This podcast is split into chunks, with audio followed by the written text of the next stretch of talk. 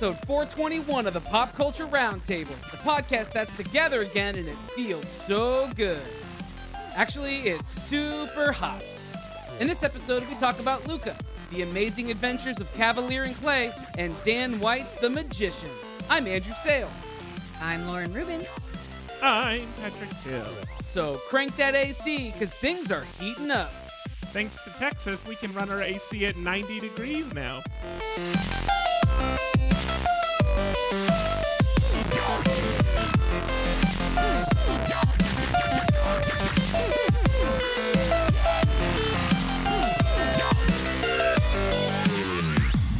Like to kick every episode off by going around the table, which is where we talk about something new, fun, and noteworthy about our weeks. Lauren's back, so why don't you tell us how you are doing today? I heard you got a big project. Who's it for? Yeah. I did. Um, it's for LinkedIn. I do a lot of work for them actually on the side. Um, this was a farewell book for one of their um retiring big people. I don't. I should probably shouldn't say too much. Um, but I Yeah, found they a weigh over 400 pounds. One of the retiring big people. uh, just someone high up in the company. But it was a pretty cool project. But I had a meeting about two hours before we were supposed to record where I found out there was a folder of 200 pictures that needed to be included in the book I was working on. And I was like, I have to do this all night. I'm screwed. So that was kind of my week. So thank you guys for uh, figuring out how to do it Billable me and hours. Billable Yeah. hours. That's all that I hear. I'm still getting paid. Everything's fine. It was just a very stressful day for me. So I was like, I do not have time to do a podcast, unfortunately. Um, Can I ask a weird question? sure. Do you like? Do you want your work to honor you? Uh, Or like in my mind, I'd probably when I'm done working want to try to not remember it as much as possible. I want to be I want to I want them to let me know by me getting a farewell book. like I want that to be when I find out. Here's this here's this book we had an illustrator and designer put together for you. By the And way, all the this is your last this is your can last no longer day. employ you. if I'm gonna go out, I want to do it that way or on my own terms, but nothing in between. I want it to go those those two directions. I think that's a good answer. uh, but yeah, so I worked on that like a lot last week. That was the majority of my week, to be honest. So I watched a ton of TV while I was doing that. Uh, luckily, a lot of my favorite shows are back on right now. A lot of uh, the good competition shows that I've talked about already are back on. So MasterChef is back. Um, the audition part is over finally, so they'll get into the good part of the show uh, starting like this week. Forever. The I hate the were like auditions. I'm sorry. Six episodes. It was. An, it was annoying. It was three episodes. They're like a full hour long each, though, Three, and like four, I find five, them really boring. I don't like them. I don't feel like you get to anything extra from them.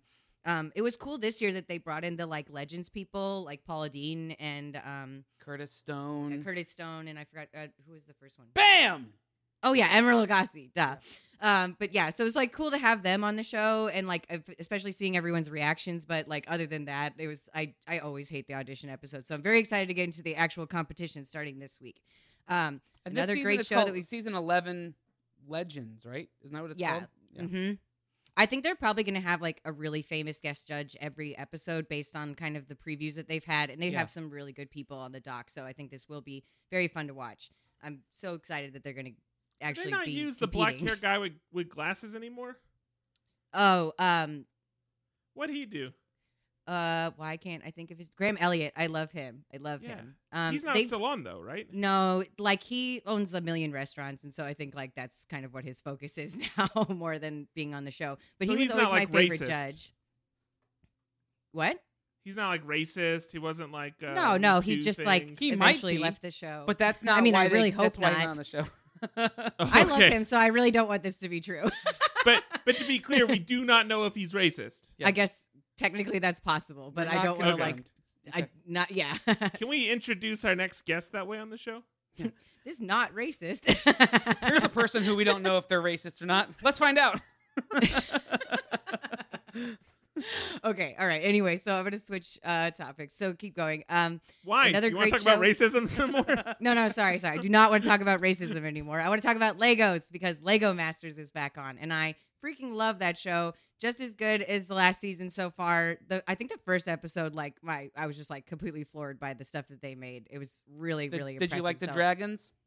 I did like the dragons; they were pretty dope. I mean, Yeah. a lot of them were really cool though. The um the Viking one was really awesome. Yes. Uh, I liked the like Indiana Jones one. That one was really cool. I Mhm. thought they all did a good job though. Yeah. Like, I think this is going to be a great season. Uh, it's off to a fun start. Um, and then one more competition show that I don't think I've mentioned on this show, but I've mentioned something very, very similar. Um, this show is called Full Bloom, and it is on HBO Max, and it's almost exactly like the Big Flower Fight um, except that you don't compete in teams like duos um, to begin with, and then kind of the scope of their stuff is um, both bigger and smaller because they have team challenges where they do really really big stuff like recreate paintings at like um, 30 20 feet scale. Yeah. yeah, yeah. I was gonna say like 20, 30 feet scale. It's like huge, insane, and like all out of flowers. It's so cool to watch. Um, I I love it. And I right now I have been running a lot, even though it's like ridiculously hot. And like when I see all the flowers everywhere, I'm like, oh my gosh, like I just like appreciate them so much after watching this show. But it's super fun flower competition show. Um, like I said, half the show is the big challenges, and then the other half is individual challenges. So I have to do much smaller, more like what I'd say people are used to when you think of flowers. So like um like actual bouquets. Um they had a really weird one this time, this last episode, but like a lot of them are like what would you sell as a bouquet is like a high end one and a low end one. Make a flower stand. Um, you know, like some really specific things, but like they're very cool and I love it's so impressive what they do with this stuff. So that is awesome. Yeah. Would a flower stand be a bowl of dirt? this was like if you like Could be. had a little cart where you would sell flowers. Maybe I Okay. misspoke. Gotcha. Um, I have a really cool thing that I need to show you guys that I got in the mail. Um, I've been collecting these for a while, but I got the new series last week, and I'll try and hold these up, but they're going to be really hard to see because they are very tiny. Oh, I But, saw um, those. Yeah, Matt Ritchie, who is an artist I found from my M of One listener days, Mm-hmm. um, like he did these like really cool Marvel stamps, and they are all different sizes, kind of based on the characters. I have the whole little pile here. Um, unfortunately, I missed out on the first series. He's done three now. Um, I love them. They're really cool, and like every single detail on each stamp is like suited for each character. Like uh, this one's Wolverine, so it says it's from Canada instead of U.S. postage. Mhm. Um, it has little like claw marks instead of the like uh like you know like where you get the stamp Yeah. on top of the stamp like the postage mark um and all of those are custom for each one i like i love all the little details and stuff that he manages to put in these and then he does things where like the giant man one is really really big compared to all of the other ones Right. um and like hulk and thanos are really big and then um, a bunch of the other ones are small. I'm dying to get the first series some way, somehow. If anybody can hook me up, uh, I'm very sad that I missed out on Spider Man, but he has not done the Guardians of the Galaxy yet, so I'm going to be okay. Yeah, those are I really cool. Like the amount of detail, the illustration work that's done on them reminds me a lot of Tracie Ching. Um, yeah, but it I almost looks like money. Yes, I love the detail of how each stamp is unique. Like I think the one from like Loki says he's from Asgard. Um, yeah, yeah, Loki's and Thor's do that, and Yeah. it's cute. Thor's like stamp part has a little like rainbow thing, like the rainbow bridge. yeah. I just think It's I think really it's re- clever. it's yeah, it is really clever. And, and they're stickers though, right? They're not actual stamps. Yeah, They're Okay. stickers. Yeah, Okay. they do But- look like real stamps. They're perforated like real stamps. They are the size of actual real stamps, but they would not function if you put them on an. Y- a Are you you can sure? try envelope. to I was gonna say, are you sure they wouldn't function? I bet they might. I bet I would be so wouldn't sad to lose it for no reason. Just try Well, to just send, send it, it back me. to you. Yeah, just They try to like- send it to me. They're thicker than regular stamps, though. Like I don't know if it would go through to the reader. You know, I don't know. I don't know, but they're really awesome. Um, I don't think, they have good- the readers anymore. Uh, DeJoy pulled them all out, and they just have to manually check them now. Sad and true. um, but yeah, Matt Ritchie is making these awesome stamps. Uh, I hope he keeps making more. Uh, they're just great. I love them. Um, and speaking of Marvel stuff, I'm really excited that you guys did not talk about Loki last week, and now I can talk about it a little bit. Uh, I'm so but you excited. can't because I haven't seen it, so we just we can't even confirm it's a show. Why But at this why? point. you? Yeah. Do you are you waiting for it to finish? Do you want to binge it? Are you not interested? Because you did not watch Falcon and Winter Soldier, correct? because it looked dumb to me. It looked too much like Thor two. Um, so I- Loki? I, mean, Wait, I wait, wait. kind of watched. Falcon and Winter Soldier to No, you Loki. look like Loki. okay. Right? No, Falcon and Winter Soldier. I, okay, I was joking, but Falcon and Oh, Winter okay. Soldier just looked like boring old run of the mill Marvel to me. It didn't look like what was cool about uh WandaVision was that the first half of the series is just figuring out what the heck is even happening right now. Uh, so Loki for sure looks better. I intend to watch it, and I've heard great things about it. Just really awesome, positive things about it. Mm-hmm. Uh, it's more of just a, a time thing. I just haven't gotten. I've been very productive at my house, like cleaning garages and hanging curtains, and like I mean, you just wouldn't believe it. Uh, but also, I've been watching a lot of the challenge. But I plan on binging Loki, and yes, at this point, I will probably wait and just watch them all in one go. Well, I will say you're in for a treat because so far I'm loving everything that is going on in this show. Basically, episode two starts things start happening that I was assuming would happen by the end of the series. I so know. I'm just Yeah. really excited to see what will happen next. Like I was talking to my brother about it this morning. I'm I was saying like I don't know if I could play chess on this like on this level anymore because like I thought I kind of had a, a stake in this game and then they pulled this stuff and I'm like, oh well maybe I'll just go along for the ride. I don't know if I should keep guessing. Yeah, it's probably for the best because like I think what was nice about this one what was what was unique about WandaVision was they took forever to answer those questions.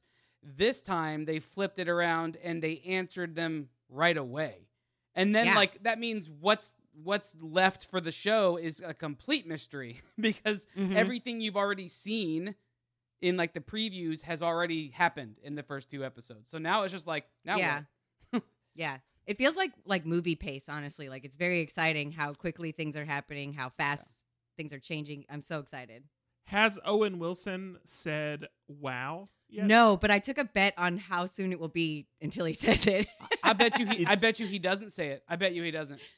I'm At gonna this go point, on I bet he as saying- won't, but I I want it. I bet. I hope it's the think- last line of the season. Wow. yeah, I was thinking they'll save it for the last episode for him to do it at this point for sure. if he does it, you know it's just it's just unadulterated fan service because it does not suit his character at all. yeah, but I I want Everybody can say the word "Wow." Not the way that But he he's says it. he's special. Like Owen Wilson's wow is amazing. Uh, but we should definitely talk about Loki again, maybe closer to the end. I think that Oh, this yeah. show will have very big consequences for the MCU overall, so it'll be very well, exciting to thing. talk about. Uh, Kevin Feige said has said that this show will advance the MCU far more than Falcon and Winter Soldier or WandaVision. I feel like, yeah, you can see the breadcrumbs of this already, and just the fact that the next several movies have to do with multiverses. So, Yes. this we're is, in this for it. is the this is the setup to that for sure. yeah, There, there, I'm there- very excited. and there have been already dozens of cameos in Loki that I was not expecting to see.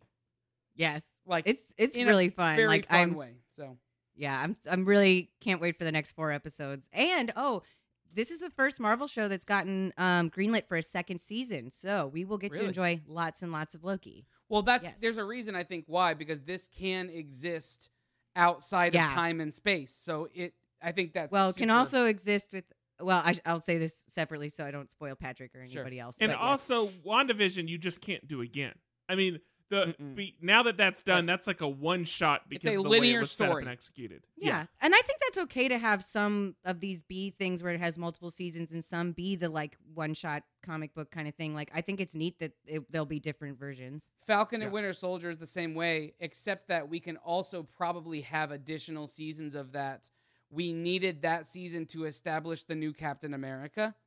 Mhm. Um, but beyond that, they could then go back and do different shenanigans and different antics or whatever.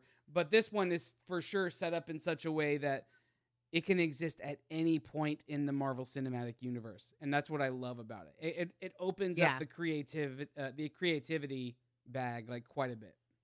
yeah, you really have to start thinking in like four dimensions to play on this game Yeah. that they're playing, and Yep. it's it's really fun. Uh, so Patrick, I hope you are looking forward to watching Loki. All right. Um, the other things that I want to talk about, I think you will be talking about later because I want to talk about Luca very, very much. Um, and so, yeah, let Patrick, why don't you take it away? Sure. So, uh, just to give a little bit of a clue of what I'm be talking about right now. That's Put your pants back on. Just kidding. um, I said a joke and you said a joke, and I don't know which one we're laughing at. I think All we're right, laughing uh, at, at the idea that both of those jokes could exist in the same sentence. I was like, why don't you decide which one we were laughing Put, y- at? put your pants back on because that's racist. I am not saying anything. I built this out of Lego. That's right. This is the Lego Oh, NES set. Uh, check this out, Lauren. Uh, it functions like Oh my gosh. The Is actual that a NES real function. game cartridge or is it a Lego game cartridge? It's a Lego game cartridge, but it actually like you stick It- it, in and ta- it pops take up. it out and show her. Down. Show yeah, her yeah. It looks cartridge. like it's um I told you, Andrew. There. You can't say that. Okay, there it is. Oh my gosh, this is Right there. awesome. Um, and then there's a TV, and then the TV. I'm sure you've seen this thing turns, and then Mario Oh my moves gosh. on the screen. I'm trying to hold a camera. Yeah, And you're show doing a- you you're doing a really good job though. I admire it because we can still well. hear you crystal clear. It's so incredibly coordinated right now. Uh, but yes, so this That's is a set that I saw and wanted for a couple reasons. Um, I, obviously, there's a nostalgia piece to it, but uh, there's another thing with Lego that I have a problem with, and that's that it's kind of s- like sucks to display Lego. Uh, in that you build it, but most of the pieces to me don't work well on a shelf in like an office or or like a common room. Now, it's one thing if you've devoted a large amount of space to that and if you're going to buy a lot of sets, but like for me, I'm not going to go spend 6 grand on Lego. So I I only want to own one or two sets. And so those sets I own, I want to be able to put on an office shelf and it still look nice and appropriate. So that mm-hmm. kind of rules out uh, a lot of the creator sets. It rules out all of like the city sets. It rules You don't want to get a nice uh, Star Wars thing, you know. well, and it it rules out a lot of the one-off like fire station or something like that. Even though these would probably be really fun builds. And then the second piece is also like storing it, right? Because if if I'm going to buy something, I want to buy something that's fun to build, which typically means scale. However, there's a lot of stuff that are complete pain to actually display anywhere. I I used to own the the Millennium Falcon, the the Mhm. big one by the way, the like the Yeah. 75192 whatever the model number The is. 8,000 Which- piece one. Yeah, it's great except for uh, well, it's an absolute pain to build. I mean, because you need several days to do it, and like it kills your fingers. But once you build it, it's the size of a coffee table. You can't display it anywhere. Um, Yeah. And the same thing, like the Disney Castle, I've I've built that before. But again, how do you display that anywhere? It's kind of too big. So I needed something that was the right size, that could go on a shelf in an office, that wouldn't look out of place, that was Lego, but didn't necessarily like it needed more to it than just being Lego, if that makes sense. And so I saw the NES, and it was it, it, it all made sense. the The price was good, the right amount of complexity, and I felt like I could display it. And of course, the nostalgia factor. So many, so many of us and our friends had one of these systems when they were younger. Um, so uh, I wasn't. I was kind of holding off, kind of holding off, needing to pay that whole tax guy, and uh, thankfully that came through. And uh, I saw that these were sold out online, but they had them in the store at our local mall. So Andrew was kind enough to go purchase it for me. Uh, very very sweet of him. And then Andrew and I put it together. I tackled the NES. Andrew tackled the TV. I Oh, think I got the more fun part of this build. Uh, you definitely got the less monotonous part of the build. That's for sure. Every single one of those panels that you see, Lauren, if you Mhm. turn, you know, of each uh, of the rotating screen, like the level, is built on a on a a gridded track, and that track had to be built, and then the grid had to be built, and then all of the individual tiny square pieces that make Yeah. up that image, that rotating image, like all basically of that like had each to be pixel almost. Yeah. Yes, pixel by Mhm. pixel. So it's like a four layers, like a four layer process to get just Yeah. that part. That's not even including the TV or the mechanism that you have to build to make that thing function. I'm Well, it pretty sure. looks sweet. It is very cool. Yeah. yeah, so for, if you haven't seen it, it is an NES. It's about 80% the size of a real NES. And it's uh, like an old like uh, CRT TV or tube TV or whatever technology was. Uh, and inside the TV is a rotating track. So Mario actually, it's like level one of of Mario, uh, or or it, it's, just that it- reminiscent yeah, of that. Yeah. Mm-hmm. Uh, It's reminiscent of like level one of Mario, and uh, and you actually turn a crank on the side of the TV, and this track rotates the scene, and then Mario responds to it. Uh, all very very cool. But I do know that I left for like an hour long meeting when you started building the track, and when I came back, you were still building the track. Yes. When you came back, I was just starting on the pixel part. So it took a bit of time. So yeah, the build altogether, it was you and me, and then Coop a couple times. It took about what three hours maybe to do the build. uh, it's probably closer to four. Yeah. Um. So it again, Nice it's a good it's a good level of complexity, but it looks very nice. It has some really cool functional parts. Uh, again, like the spring loaded cartridge and Mhm. the turning track, and it's got a. If you have the uh, Lego Nintendo, um, what's it called, Andrew? The Super Mario Lego, where he, like the interactive one, yeah, that we talked about in Oh. the show before. That has Mhm. a little the display on it. digital guy. Yeah. Uh, it has a, a piece on here that if you put him on here, it plays the uh, original theme music and it, it level plays goes, like the, the pretty sweet. Yep, and it plays the flag music as well, the da da da da da da da when you get to the end, uh, which is super cool. So anyway, that's the NES Lego. That was our fun uh, project for the week, but I'm very very proud of this, and this is going to fit nicely uh, on my shelf. Uh, Andrew also got a Lego that I'm gonna go uh, destroy and rebuild, and I'll let him. Andrew, did you even did you even build it? Yeah, that's what I'm getting ready to talk about. You want me to talk about it? Did you guys go to the Lego store, See, here's or what's- was it somewhere else? let me let me real quick say this real quick. How I just want to point out how bad Andrew's at this. Before we started, I asked Andrew, "Did he build this?" And he said, "I'll tell you about it on the podcast." So now that we're on the podcast, I asked him, "Did you build this?" And his response was, "I'm about to talk about it." A- As though before you wanted me to ask you. I remember to ask you, and then you just talk to me in like this dismissive. Oh, it, because are you- are you done talking or are you handing it over to me? Because I if there's more That to was talk, I Yeah, did you've what's only called talked a about segue. one thing. okay. You done? I was facilitating this. 'cause I, I- only had one thing. I had one thing. I was facilitating a segue to Andrew that I thought I was very natural. I apologize. You're right. Had I picked up on the fact that it was a segue, I would have just seamlessly gone into it. But in my head, I was thinking, like, why are you asking me this if you're going to keep talking? because I've stopped talking. okay, well, let me start talking. How about that? Uh, to answer your question, Lauren, um, yeah, there's a Lego store at the mall here, uh, and uh, and that's where we got it. That's that's the whole story. I That's it. love the Lego store. It's like a dream come true. so I so I I bought that set for Patrick and then immediately realized um literally on my way home from that encounter uh that the um the the new Ecto 1 the creator set Ghostbuster Mhm. Ecto 1 released this weekend this past weekend as well and so I went back and got this one and let me show you where I'm at with it here's the build uh huh. Let me let me tell you, we're That's at about. crazy that the back of that looks so much like a real TV, Oh, and yeah. it has the little the It, dots. ha- the, it has the- everything. The, RCA. the- yes, thank you. Yep.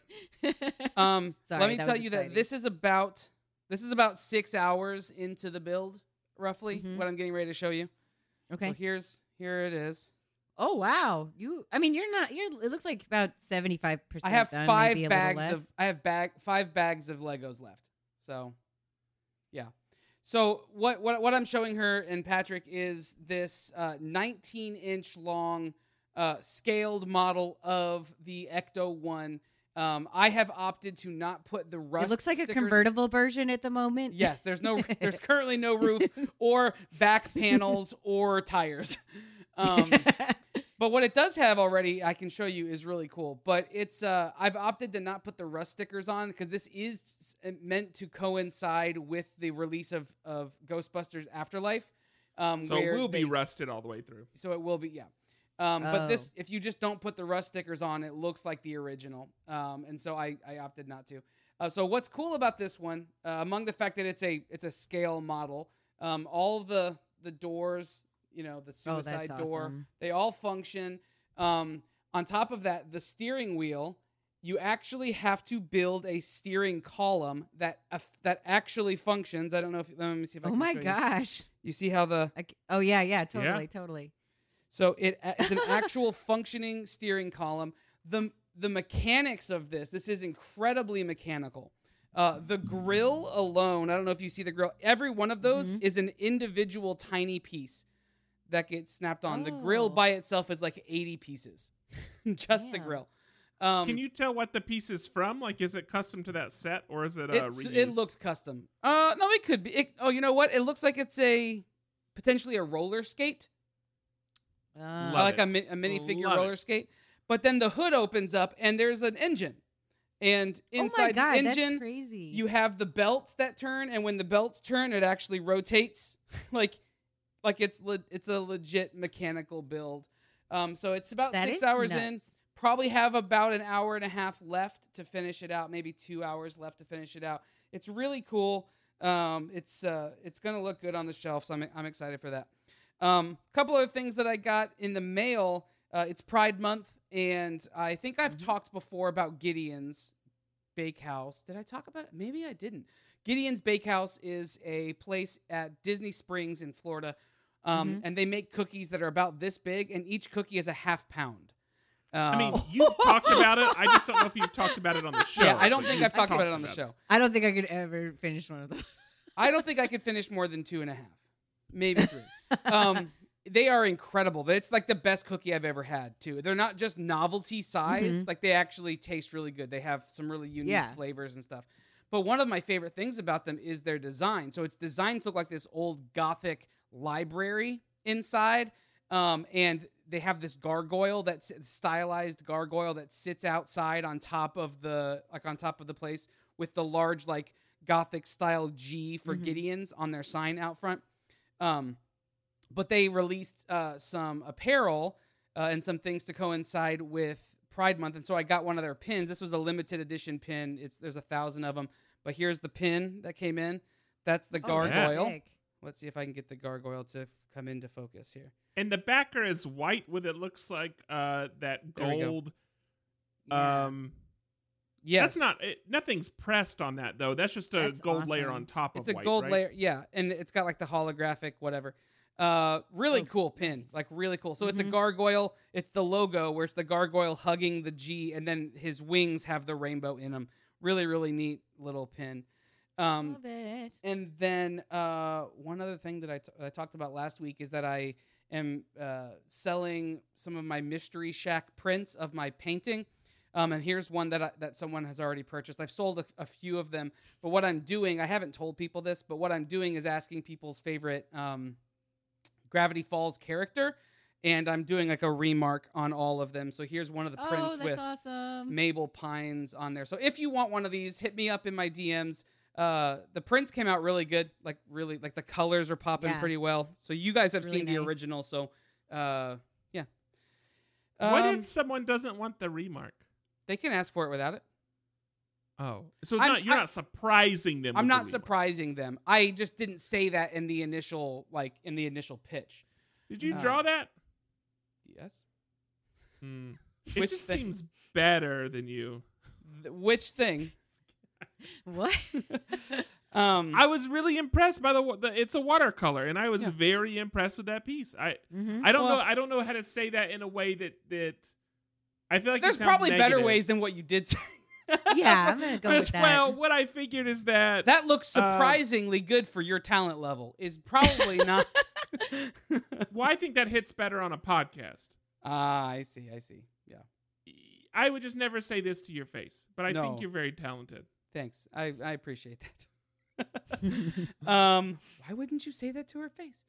Uh, so yeah, if you want to get one of those, uh, just hit me up on my Instagram DMs. Um, I feel like there was one other thing, but I think we've gone on enough for this. Uh, oh, I've been watching some things, but I'll wait until next week to talk about them because there's been some fun stuff to watch. It's not me. I've been watching you. That is true. Uh, oh, Okay. I am going to say this. I'm going to say this. One thing I did last week, uh, we for the patrons, you heard me talking about being over at Chris's putting together a puzzle. Here's the puzzle situation that we did. So I put together the mystery, um, or the the Mystic Maze from uh, Magic Puzzle Company a couple weeks ago mm-hmm. this past weekend I went over to Chris's house because he bought the other two as well. Yeah. And here's what he decided to do. He took both puzzles. I guess I should say we. We took both puzzles and dumped them both on the same table Ooh. in an effort to make our challenging puzzle an almost an impossible challenge. Um, I by love trying it. to put them both together. no, Um, because they're different enough that I think you'll be okay. It's just going to take a long time to sort it all out. That's the issue. The sorting while you're trying to put it together. And we also gave ourselves a rule of we're not going to sort the main pieces. We were only going to sort the pull out like the uh like the, the the edge pieces, which as you know, Lauren, there are an infinite number of edge pieces because these are not normal puzzles. That's almost harder than because like I just go by sections when I've done their puzzles so far. Like pick a that actually might be the- that might actually be better. I was at his house for almost 7 hours and I only finished maybe a corner like a Yeah, like I maybe a fifth of one of the puzzles. Yeah, Yeah. doing the edges on those is like not in my opinion the way to go because there's too many edges and like some Sure. of them are like weird to predict. So um I definitely just pick like okay like like in the island one I'm like okay I'll go for the Arctic section first and then I'll do and the that's desert, what he did. You know? So he was working on Yeah. the Arctic one. I was working on like the New England in fall one. Mhm. Um, and mine just be- essentially became a sea of khaki, and it was almost impossible. For Yeah. Me, so That one Anyway. with the that second one that's like the beach one. Mm-hmm. Um, I forget what, like a sunny town or whatever. Yeah. Like that one is I thought the hardest so far. I think haven't it done is. the the maze one yet. the maze one's really fun, uh, but I think Yeah, the maze I'm one saving you it can kind for of when go, I'm done. You can kind of go room by room, much like how you did Mm-hmm. the the aisle one, where you can go uh, section by section, like climate by Yeah. climate. The this one, Mhm. other one, all of the tones are kind of within three to five shades of the same red to like uh, teriyaki, uh, teriyaki terracotta color. like everything is kind of in that same shade zone. Shut up, Patrick. I like to imagine you spilled something while you were working on the puzzle. Mhm. yeah, I was eating a ton of teriyaki and it just went everywhere. Um, okay, Uh, that's it. I'll, yeah. I'll give you an update. We did not get anywhere near finishing, so I'll give you an update when uh, when that happens. Nice. Yeah. Good job. Okay, uh, for that, I think we're gonna call that one done. Let's head over to the master categories. The master categories each week are when we uh, talk about the dice we rolled the week before. Well, Lauren wasn't here last week, and she's our dice keeper. So mid-week, we rolled dice to figure out what our categories were. Uh, and so, uh, Patrick, why don't you uh, kick us off? Absolutely. I got movies after three different roles. It turns out that uh, Andrew and I kept rolling the same thing, but I'm going to talk about the latest film by Pixar, which just came out this past week, which is Luca. The same topic, is- and then also the same number, right? Right? Like I think the first time we just had The happened first to time you guys same got the same topic, topic, different numbers. The second time you guys got the same, same number, number, believe. and then we had to And roll again. Okay. Yeah, great. All right. Luca, the latest film by Pixar, which uh, talks about the uh, friendship of Luca and Alberto. It's, uh, I- mean, it's hard to say how much I feel like the trailer did or didn't give away because I didn't really watch the trailers, and I do like to, res- I do like people to to experience a movie for themselves. Mhm. So it, it just has to do with uh, an Italian, uh, you know, uh, oceanfront town, and a, a a group of people that are sea monsters, and a group of people that are humans, and then their interaction together, and then of course this uh, friendship that's blossoming between Luca and Alberto. So uh, Al- Alberto. So I'll just leave it there. That's kind of as much plot as we need to talk about. Uh, but uh, I thought Luca was uh, a very, very beautiful film. You know, I, I'm gonna, I want to talk a little bit more about some of the, the tech side of it, and then I'll give a review of it. And I know you've both seen it, and so we'll get to dialogue for a minute. But um, I remember commenting when we started watching the film. I made a comment about some of the water felt like um, uh, Studio uh, Ghibli, and Yes. or, or I, I, I referenced a specific film. And yeah, I think you said Studio Giblets. But yeah, yes. Studio Giblets. Were you talking about Ponyo? Because it also Uh, takes place underwater. I was Uh, not, but no. that is a film that exists. yeah. Which one you, did you say? Do you remember? I don't, but I was I was really referring just to the animation style. Sure. Uh, I may have re- referenced like Kiki's Delivery Yes, Service or something. That to me is the closest. Um, yeah. Visual. Yeah. Um, and I found it interesting after the fact. I was reading an article yesterday uh, that specifically was talking about their approach to animation in this fu- film. So if we go back uh, and just thinking in terms of animated films we've watched recently, Mhm. uh, the last one I watched was Raya and the Last Dragon. And one thing I talked about in the re- that review was that there were so many elements that were just absolutely photorealistic. But then you layered on these characters that kind of had these like doll features.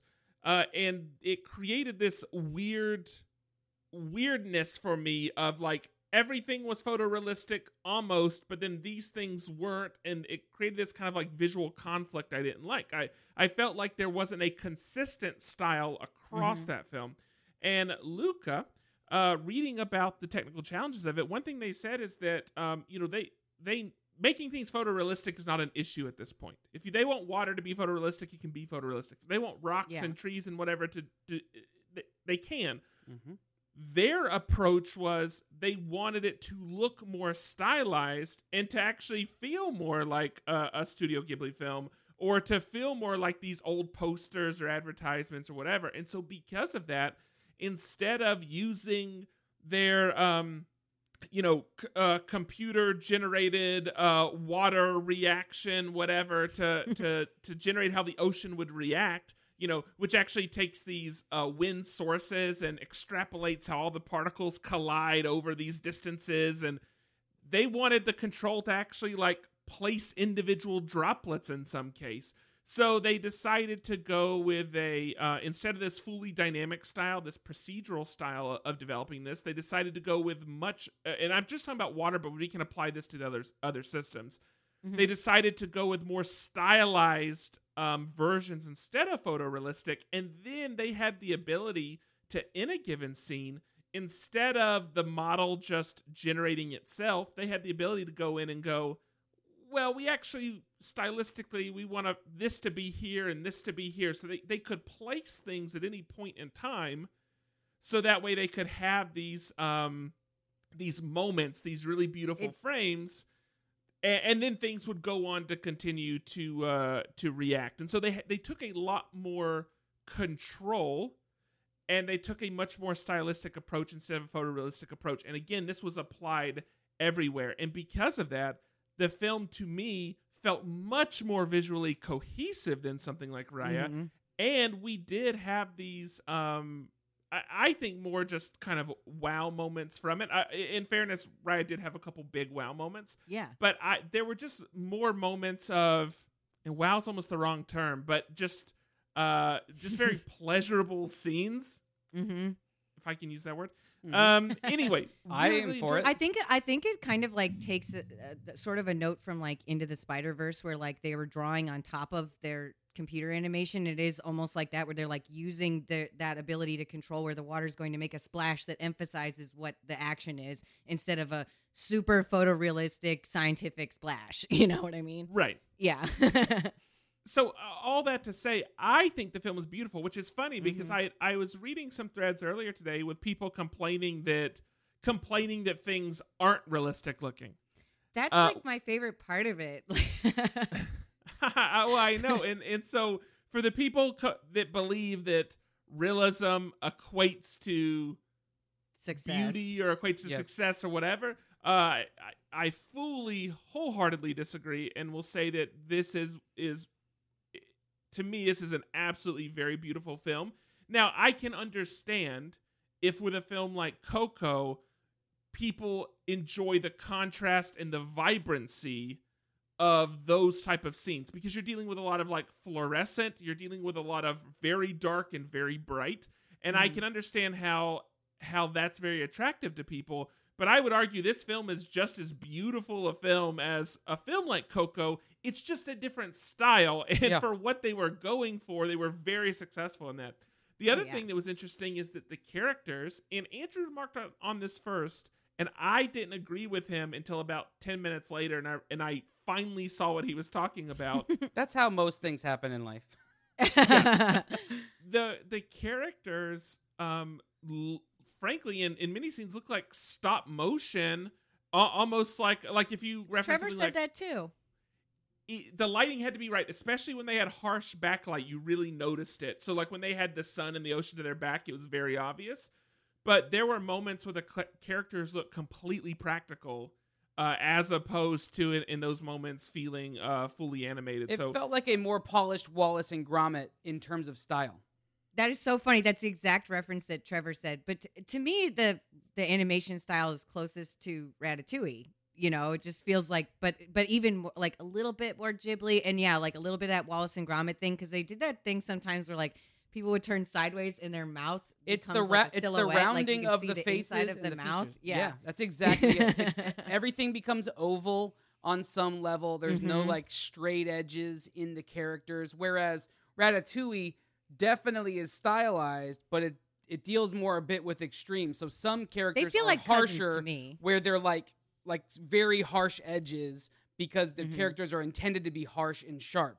Whereas Mhm. no characters in this movie had any. It was almost Susie. Well, but in- it's all very nature. fluid. It's very Yes. watery. Yes, like the, the vibe that they're going for is much softer. But like to me, they do feel like they Well- could take place in the same universe or something. You know. Well, like, what's there's- funny is, there's- yeah, Cooper exactly. Now that I'm, you're saying that, I'm remembering that Cooper said that um, the main character Luca, his his human form looks a lot like the guy from Ratatouille, so a lot like Linguini. like, yeah. And I heard like, that okay. um Enolio looks like Skinner's like grandson, basically, or like nephew, the Is bad that guy. the bad guy? Oh, okay. Yeah, I yeah, can see both that. of them. see that. and I was like, I could totally see that. So I think it's a beautiful film. Uh, on the case of story, it is small, but I, I say I say that as a positive. It, it is a it, it's not you know there's not some uh, uh, super grand scale earth shattering or or or whatever type thing. The the story takes place over a, a fairly short amount of time hmm dealing with a small group of characters, and it doesn't reach very much beyond that. Uh, Yeah. The conflict resolves really quickly. Yeah.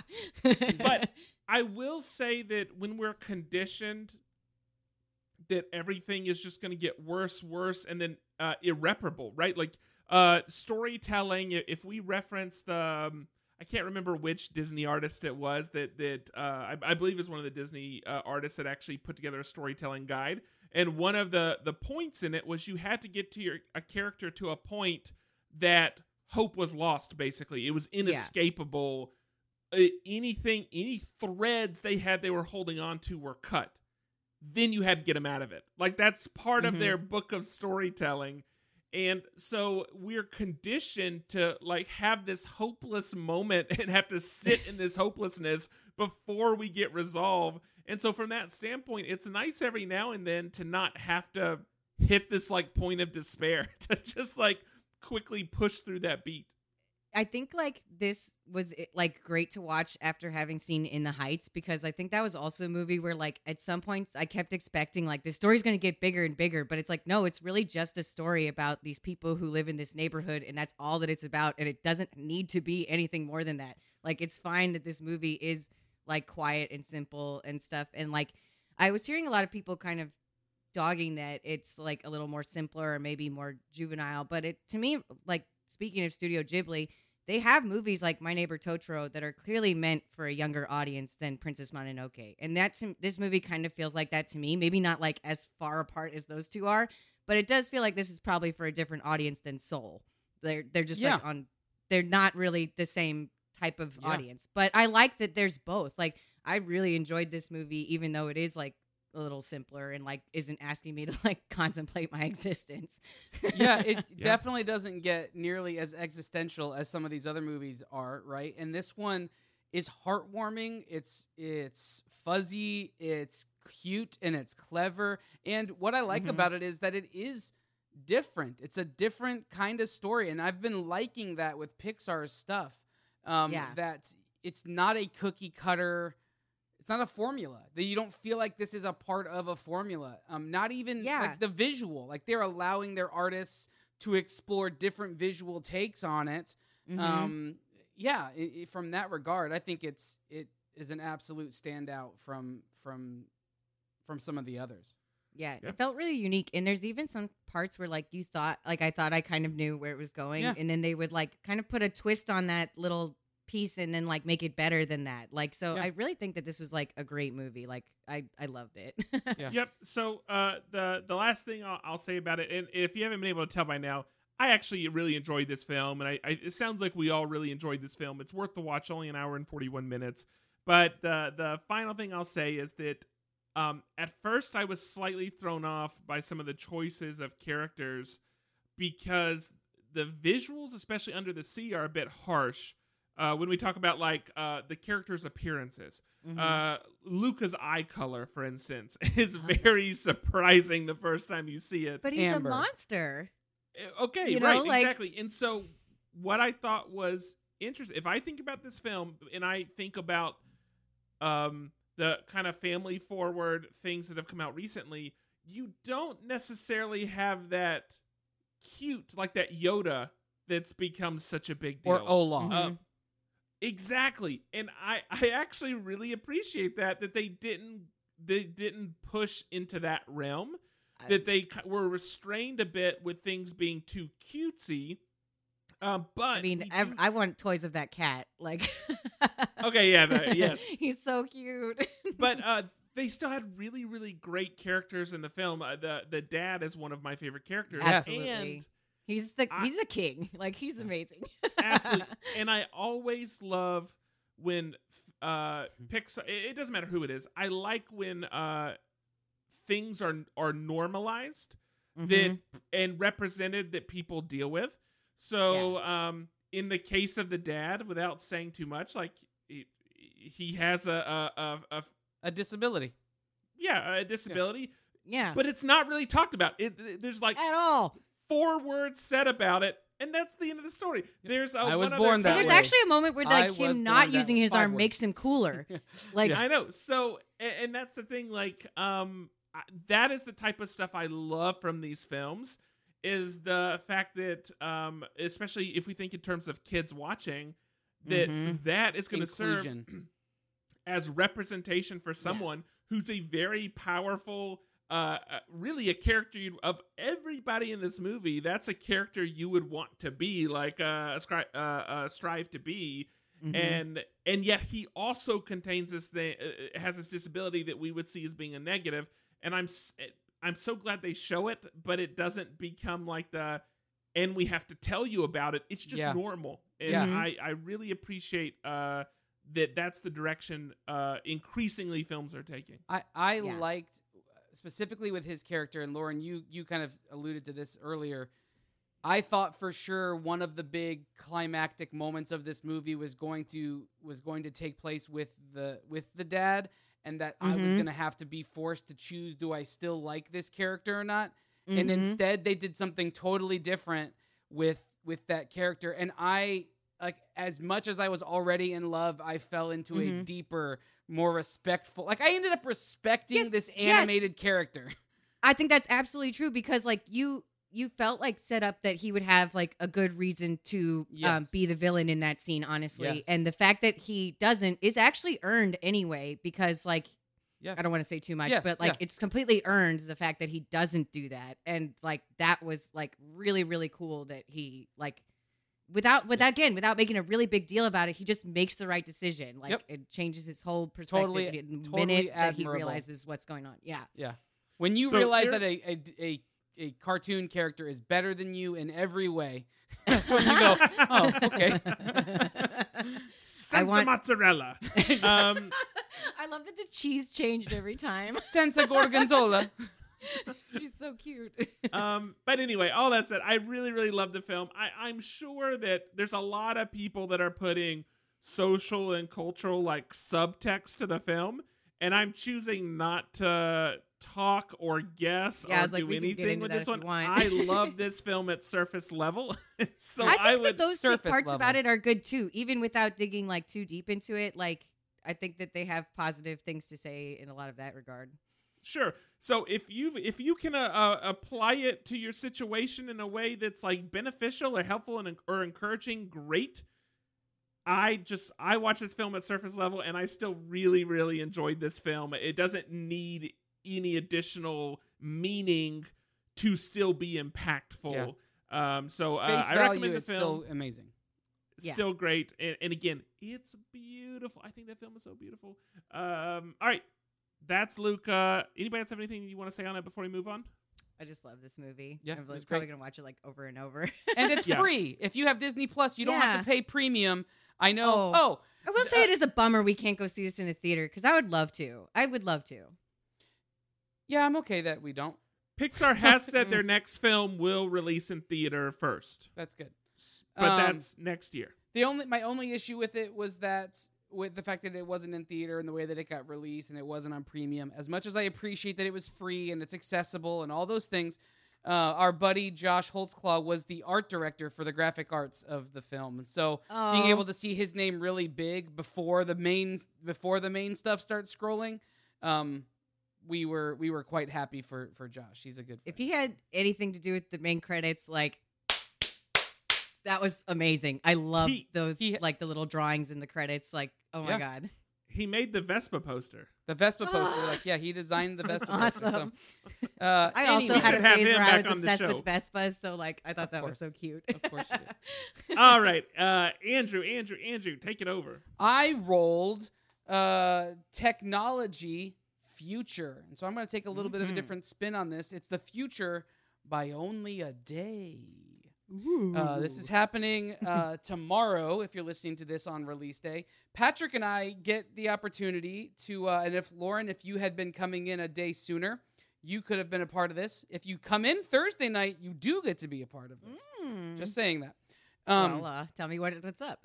well, so I'm a fan of magic. I think I've made that pretty clear. I enjoy magicians. I enjoy uh, the allure of the mystique, as it were. Um, and there's a magician who I've followed for a little while now. He's he's a regular on the Tonight Show with Jimmy Fallon. His name is Dan White. Um, he's phenomenal everywhere he goes. Um, he's he's a really classy kind of magician. He's not like David Blaine where he wears like a ripped up white t-shirt and looks like he's been sleeping on like a, a train car for six weeks. Like no no, this guy wears a pressed suit, tailored, wears a tie and a vest, like a three piece suit, like a proper three piece suit. A super Mhm. handsome gentleman, um, like a proper proper magician, right? He's Yeah. a stage looking magician. However, he does up close magic and stuff as well. Uh, well, so Dan White, um, he has been kind of famously working in one of the like the really ritzy hotels in New York uh, for years and years. There's a, one of the ballrooms you can go and you can. He's his shows sell out all the time. Pre-pandemic, um, was constantly doing these shows. Again, like I said, he's been on the Tonight Show. I think twelve times he's been featured on the Tonight Show. Um, yeah, I just looked up his picture, and like most of his pictures were like the image Google images were from being From on the, The Tonight Show. Yeah. Um, so he uh, again proper proper magician. Well, then the pandemic hit. He's very dapper. pandemic. The pandemic. that damn Pandemic. hammock. uh, the damn hammock. Um, COVID hit. How about we say that? Thanks. There we go. Okay, gotcha. I don't know why Said that word is so hard for episode me to say.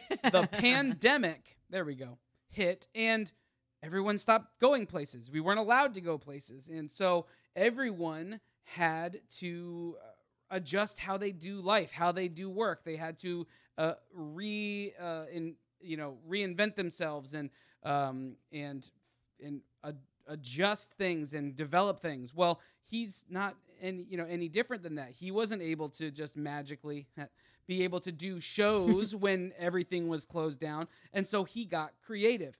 Um, he started uh, developing an all new show. It's an hour and a half long show called The Magician. And it is uh, completely digital. Well, almost completely digital. So there's a show. You um, there's a certain number of seats for each show, just like if you were going and sitting in an actual ballroom. Certain number of seats that are reserved, and it is a live show that happens over the internet. But what you do once you re- once you register for it, um, you can, I believe they say you can have up to six people. I think who you can have come uh, and watch it oh, with you. okay. Um, so you you reserve your seats, and when you reserve your seats, they send you a package. Well, the package is here. I'm going to show you the package. Ooh, Um, and I got the box. First of all, it's actually really cool. yes, he- here's a bag. It's a burlap bag, if you can see, Mm-hmm. and it says, Patrick. I don't know if you can see the thing the thing on it, but it says I can't read it, open open one hour before showtime. And there are It's interesting because I would have already opened it by now. I know you would have. That's, That's, a good why thing I had to it Andrew shipped. and not you. That's why I had it shipped here. Um, Uh, so yeah, it's a bag full. I mean, there's stuff. It's weighty. There's like legit Mhm. stuff inside of this. Oh, I Uh, can't wait to find out what's in it. open one hour before showtime, and it's got his monogram and it's got the magician. It's it's beautiful. Then there's this other box. Do you see this? Ooh, This box That's nice. is yeah. I black like. with gold foil, and there's all sorts of um uh what am I? Why am I blanking on the word? Filigree.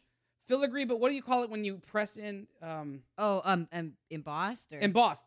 The the whole box is embossed. I don't know if you can see all the des- the, the design details or whatever. Oh my god, it looks Um, like a cigar box kind of, but like It much more magical. yes, and I don't know if you can see who puts this on. Dan White worked in conjunction with Theory Eleven, so all Hey. of the materials, all of the materials are top notch quality. I can only imagine. Like I said, I've done several of the Theory Eleven games and and magical things. Um, if it if this is even half as fun and creative and magical as those things, uh, well worth the money that it costs to to reserve a seat. So I don't know what I'm what this experience is going to be like yet. However, all of the Sounds reviews very cool. are raving, um, and I'm very excited. They had us. Um, I had to submit a roster of who was coming with names. Um, so Lauren, if you end up coming, you're not going to be on the roster. it's okay. um, I can only imagine they're going to try to incorporate those names into the show Mhm. somehow, but I'm not sure. Uh, Mhm. The experience, I don't know what it's going to be. But in a couple of days, we will know. And next week, it will be part of the Around the Table. Uh, but I'm just so excited that, that we have been able to utilize technology in such a way these days that it's not stopping things that would have traditionally been uh, only in person, right? Like these would have been only things, and it's it'd be one thing to just watch like watch an online video of someone who did a magic show, and like I, we've talked about those before too, right? Like we've talked Yeah, about uh, in and of itself on Hulu, and that was amazing, and it's super cool, and it's still really magical. But this is a live show with a limited number of seats where you get to interact with the show because there's real physical tangible things. This one says do not open until instructed on the box. So some point in the show this is going to become a part of the part of the show. Um, technology is allowing us to be able to do these things now and now affording us the opportunity to go see his show and be a part of his show and not have to go to New York City. Like this is allowing us to do this. Yeah. So I appreciate Dan for leaning into the technology and not, you know, shying away from uh, shying away from things because of the pandemic. Um, really just leaning into it. So I'm excited to talk about what it was like next week. But as for now, this is future because yeah. it happens soon, uh, and uh, I'm I'm really really stoked for it. So off air, Lauren, we'll figure out whether or not you can get here in time so that you can be a part of it. That'd be fun. Yeah, for sure. It Um, sounds so cool though, like because especially having done so many like virtual comic cons and type of things where like it you lose all of the interactivity because like it's not even a live event that you're watching, you know, via satellite or whatever, you know. So it's like this sounds so much cooler than like anything else. Yeah, uh, yeah. There's there's definitely a greater level of interaction and a greater level greater greater level of um, struggled so m- like I'm- okay. well, Patrick, all I'm picturing now is Ben Stiller popping out of a Yep. of a, a beanbag chair. like that's all I'm picturing because of what you. I like sent, when he's so- hiding in the dumbwaiter for days. I know he's got the lettuce on him. but where'd the lettuce come from? Um, all right, so that's enough uh, for me and the magician. We'll talk more about it next week. Lauren, Cool. take us home. All right. Uh, magician actually ties in well with uh, what I'm going to talk about because it also The has a little bit of magic in it. magicians. I'm not talking about the magician. I'm talking about a different book that I love. Uh, so last time I got books and I got any book I want, and uh, usually I deliberate about this for a long time and find something really weird and obscure that would be interesting to everybody. But uh, I went more straightforward this time. I picked just one of my favorite books. This is probably one of my like like I couldn't pick like an exact number, but like top five favorite books for sure. Like it's one of the best ever. Mhm. um, and I'm not the only one who thinks so. This won a Pulitzer Prize, so it's not exactly like I'm finding this like weird book that no one's ever heard of this time. So Charles Pulitzer also enjoys this book. exactly one other person. Mm-hmm. um, but Pulitzer, it's awesome. I barely know her. Oh no. Um, anyway, so I have mentioned this book before. Um, I've also mentioned the author before. The author is Michael Chabon. Um, he wrote the Yiddish Policemen's Union, which I know for a fact I brought up before. And uh, Andrew told me that I've recommended this book to him. That does not surprise me because I recommend this book to many, many people. But I do genuinely think you would really like it. Um, so I'll give you a little summary of what it's about, right? So um, this is a coming of age story about two Jewish cousins, Joseph Kavalier and Sammy Klayman, who later changed his name to Sam Clay. Um, Joe comes to live with Sammy in New York in 1939. Um, he is escaping Prague, literally like escapes it via like Houdini style in a coffin um, to escape the Nazis, and um, lives with his cousin in New York. Uh, they initially have like nothing in common, but then they find out they both love Harry Houdini and comic books.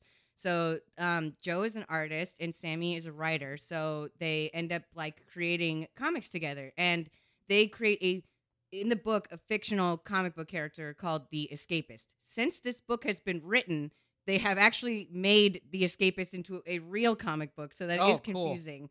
That's yeah, cool. um, Wait, is it the same? Is book- it based on the same thing? Absolutely. Okay, good. Well, Uh, that- Michael that Chabon good, yeah. wrote the first couple books of The Escapist also, and then it was later passed on to um, Brian K. Vaughan, who is like king comic writer. You, if he's the one who takes it, that's like a great thing. Uh, I've actually never read the comic books this is based on, but I should hunt them down at some point because I love, love, love this book. Um, so the escapist is is like a magician superhero. Basically, he's kind of like um, Harry Houdini meets Batman with like a little bit of like the shadow kind of vibe because it's very pulpy type feel. Um, later in the book, like uh, the escapist gets like adapted into a radio play and a movie and stuff. So like you kind of get that feeling that it feels like those like kind of like a lot like the shadow and like those old radio play type of um, dramas and it's like it's really really awesome so um, the book is is very long. It's like 600 something pages but it is like the entire story of them growing up. Um, in addition to like creating their comic book and like having success with it it also um, they run into when comics start coming against the code of ethics and like all of that stuff. It's very much based on like what really happened in comic books around this time. Um, it just like is with fictional characters. Like you can definitely see like one to one the like historical references of what they're talking about as you read it but they are made up characters. Um and uh so like world war ii happens in the middle of this. There's a love story. There are kids. Like i mean it's really like an awesome awesome book. Um it is certainly rated r. There are some very like traumatic things that happen to the characters in this book so i don't want to say like this is like an easy breezy adventure story. Um but it is very beautiful. Like what like for what tragic parts there are there are equally beautiful happy parts. And like they don't just do this stuff for no reason it really like builds unto itself and like makes this great story. Um eventually this will be a movie or a tv show it's been like bought to become one many times but they've never kind of finished it for various reasons like i think it will be great whenever they do that i think it's like made for that like you could like as you read it you can just like very easily visualize what it would all be like so um i i love this book. I even started like just rereading like the first few pages like today like trying to like refresh myself a little bit and i was like oh my gosh i really just want to like sit down and keep reading the like entire thing. Um i've read it a couple times and it's great. Uh i like everything michael chabon does but this is I, in my opinion his best book and it's it really is great. So totally recommend the adventures of Kavalier the amazing adventures of Kavalier and clay and if you feel like reading comic books based on the same thing you can check out the escapist And then when you're done with that, you can read the book by his co-host Colin Jost, uh, a very punchable face. Mhm. That's a funny joke. Come on, Michael Chabon, Michael Che, and Colin Jost. Come on. We understand, Andrew. I don't think. It doesn't need Am an I muted? Am I muted? Honestly, it would be funnier if I muted you.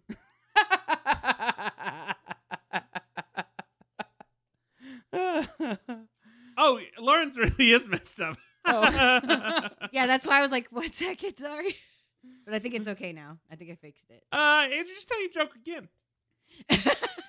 Maybe here's a good setup. Uh, SNL has uh, two people do weekend update. Those are comedians Michael Che and Colin Jost. Yeah. All right, go ahead.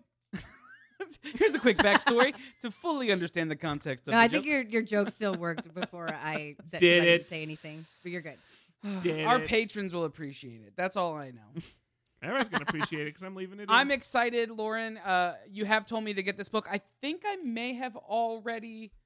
I think I may have already downloaded the Audible version. What was the first book Oh, you just cool. said? Wait, what was the first? I think it may have been Uh, other the one. Yiddish policeman. The Yiddish policeman. Yeah, I, I downloaded that one, so I haven't downloaded Yeah. this one yet. So Well, that was the order that I did these books originally. I read Yiddish Policeman's Union, which led me to this book, and then I read all of his other books. but like, he's a great writer. It's a lot I- of fun. I'd recommend all of his books. I say this in the most positive way possible. My day has had about 200% more rabbis than I anticipated. You are blessed. no, they've had nothing but terrible things to say about him. It's it's honestly been concerning. Um, I'd it be is I'd very Jewish to complain. I would be worried for your soul if you're to listen to all of them. Um, I like that this book though has peripheral, uh, you know, supplemental material, like the comic book that goes like that's cool to me. It Mhm. gives me a- an expanded universe that allows me. Because sometimes, like, I don't want to get involved in a one-off book because I'm like, I get invested in these characters and I want to know more. Mhm. Um, and so I like get, if the- if there's like a trilogy or a you know a, a long series, I like knowing that, and I like coming in at the end so that I can binge read them. um, well, just to be fair, the continuation isn't of the story with the characters in the book; it's of their Right. comic book hero. but yeah, but I get that. Like, Yeah. and- like knowing Yeah. that this is part of that, I'll understand the Mhm. characters, and then I can read the character that those characters created. That that Yes. expands that universe. Like I, I like that. So anyway. Yeah, I think it's really cool that like they basically like made the thing from the book into reality. Like I feel like Yeah. this doesn't this happens with movies a lot where you get to like see the real thing in real life and like this is like the book version and it's very cool. yeah, I'm I'm I'm here for it for sure. I love it. Okay. So I hope that's it for me. So that, that's, that's all for the time then. Then we've done it all. We did it, guys. It is. We did. Uh, then I think all we have left to do is roll some dice. Yeah? Let's do it. On that note, Orby Dice, uh, tomorrow will be its last day on Kickstarter. It's up to $670,000. Tomorrow, It's like another Thursday, 100,000 the since we same day that we're doing this magician thing. Right, Patrick? Yes, tomorrow, which is today, if you listen to this on Thursday. And last week, if you listen to this, next Monday. They have released some new designs that look better, by the way. Because they've unlocked the, the tiers. Yeah. That's good. Yeah, yeah, yeah. All right, Lauren, what'd you roll? I got a 10, which is film, and I got a 1, so it's passed. Passed. All right. Pissed. The past is the past. Well, I rolled a nat one. Oh, your choice. Whoop, whoop, whoop. Yeah. Thank you, everybody. I think oh, a we nat said for, one should be we choose your topic. Ooh, I kind of like that. What do you think? Yeah. I'm going to Andrew's say just film. Patrick's like, I'm but gonna I got a film one so on my own. two- Change it after this. I'm gonna say two. I'm gonna say it should be film so that you both have to re-roll. I'm just kidding. Just Suck. kidding. uh, no, but I, I'll say this: I do, I do intend on seeing uh, Fast Nine Ugh. before the next time we podcast. So I'm just gonna say film, and I'm gonna talk Fast Nine. Okay. Does that mean that I have to pick a new one? No. no, no, no, no. Okay. Okay. not at all. Does So it? choosing the same one. All right, I'm Did you gonna get roll. past, present, or future? She got Pass. passed. Oh, great. What Uh, we said is ones have to roll the time, and we said tw- we said twenties get to pick. I rolled a two, which is present, so it just works out that I'll Okay. be able to talk Yeah. F nine. Yeah. Yeah. Great. Uh, magnets. That's all I'm saying. All right. How do they uh, work? Science. uh, no, I rolled. A, s- you don't, you haven't seen that commercial for F9 yet, where they they put magnets in the cars and they drive off of the cliff, and then a helicopter comes by or whatever and snags it with the magnet. I have, but you made a Breaking Bad reference, and it's like it's science. Oh. I for, I didn't realize I was making that reference, but you're right. Uh, all right. In my head. Six and a four, so I can talk about whatever. TV. TV. Great choice. Ooh, good. Ooh, good. Perfect. Mhm. Great. I Yeah, have. you said you've been watching lots of TV. This Yes. is perfect. Perfect. It's perfect. Um, I might not talk Fast Nine. Who knows? Ooh, then I'm that- gonna keeping have people to catch on up the. on. I'm gonna get have to get more Fast and Furious before next week to be able to talk about it. I've Listen, watched I can tell none you- of them. I will be getting. I don't know if it's possible to get less Fast and Furious, but I'm gonna try to be less Fast and Furious by next. I'm gonna be slow and happy instead. Uh, yeah. um, okay, that's it for this episode. You can find show notes and links to all the stuff over at mof1.network. If you're a patron, thank you so much. You got a, a handful of extra minutes of content this week for sure. Um, and uh, it was another kind of political. a little uh, patron episode coming up shortly too. Yeah. Oh yeah. I think that's one of the things that we said we're recording when we're all together this week. So I think you might get a special patron episode this this week uh, or this month as well. So if you're not a patron, go over to patreon.com slash M of one podcast and uh, drop four, two, or six dollars a month for those tiers. I don't know why I started with the four. We're really trying to promote that four dollar tier right now. yeah. We are pushing hard for the four dollars. start in the middle, like there's some uh, psychological reasoning, yeah, that takes over. I think I've just been spending so much time with my 11 year old son who will say, uh, you know, it's only it's only four or three or six or or eight dollars. give me the rent. Don't give me a like. Just say a thing. Um, but uh, you yeah, can choose. go over to Patreon and support the show there. That is so so helpful for us and for all of our new patrons who have joined us in the last month. Uh, thank you. You guys help us out. Uh, you can help us out for free though by going over and rating and reviewing the show, dropping a few five yeah. star reviews. Never hurt nobody, and then um, letting us know what you think about the show. We have said this before, and we'll say it again. We will read your reviews on air, and if you tell us to use a voice, we will use that voice, assuming that it's not, you know, Offensive. yeah, offensive. We will, we Yeah. will, we will do our best. Believe it or not, we will do our best to not be offensive. Um, and so, go ahead and do that. It doesn't cost any money. It takes very little time.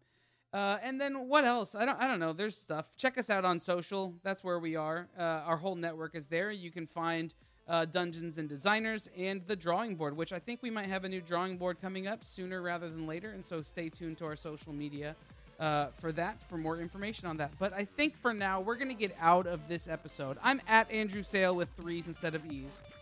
I am not cool co everywhere. And I'm Patrick. Part of me thinks that was a joke, and then there's also a 30% chance that you just weren't listening and thought this was. All right, we're the done with out- record, right, everybody? Okay, and stop. Uh, for now, I'm Andrew. I'm Lauren. and I'm Patrick. Peace out. Adios. Bye.